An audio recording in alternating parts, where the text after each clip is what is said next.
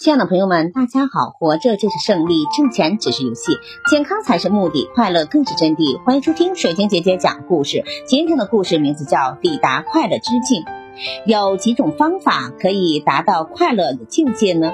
一、快乐不是终点，而是一次旅程。如果你在旅程中寻找快乐，那过程就变成了终点，而且是你生命中受益匪浅、意义深远的终点。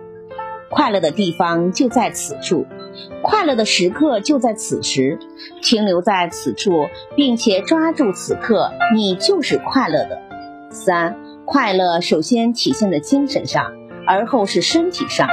为了使身上的快乐更加丰盈，你必须做到气定神闲，宁可吃饭的时候无肉，也不要让心中满是负担。四。快乐与忧愁是相互对立的，从忧愁中解脱出来，才能享受到快乐。五，快乐是用五块饼去钓两条鱼，付出的越多，得到的越多。与他人分享你的快乐，你会更加快乐。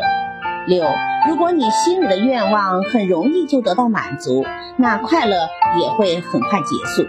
为了能延长你的快乐，就必须有未完成的愿望。七，当你快乐时，你会感到满足；不开心时，也要保持心情舒畅，经常充满热情，快乐就会成为长久的习惯。八，快乐是一种非常奇怪的东西，当你召唤它、呼喊它、恳求它时，它却不来；当你假装不关心它，它就会来讨好你，依偎着你，不离开你。与快乐打交道，你需要欲穷不勤哟。九，快乐四处飘荡，试图抓住它是愚昧又无用的。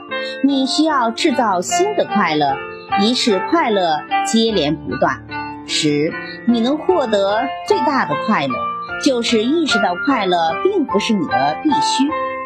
快乐就像在天上飞的风筝一样，虽然有时你看不见，但线在你的手中，它就不会飞远。只要你愿意。快乐就会随时围绕着你，直到永远。感谢收听，再见。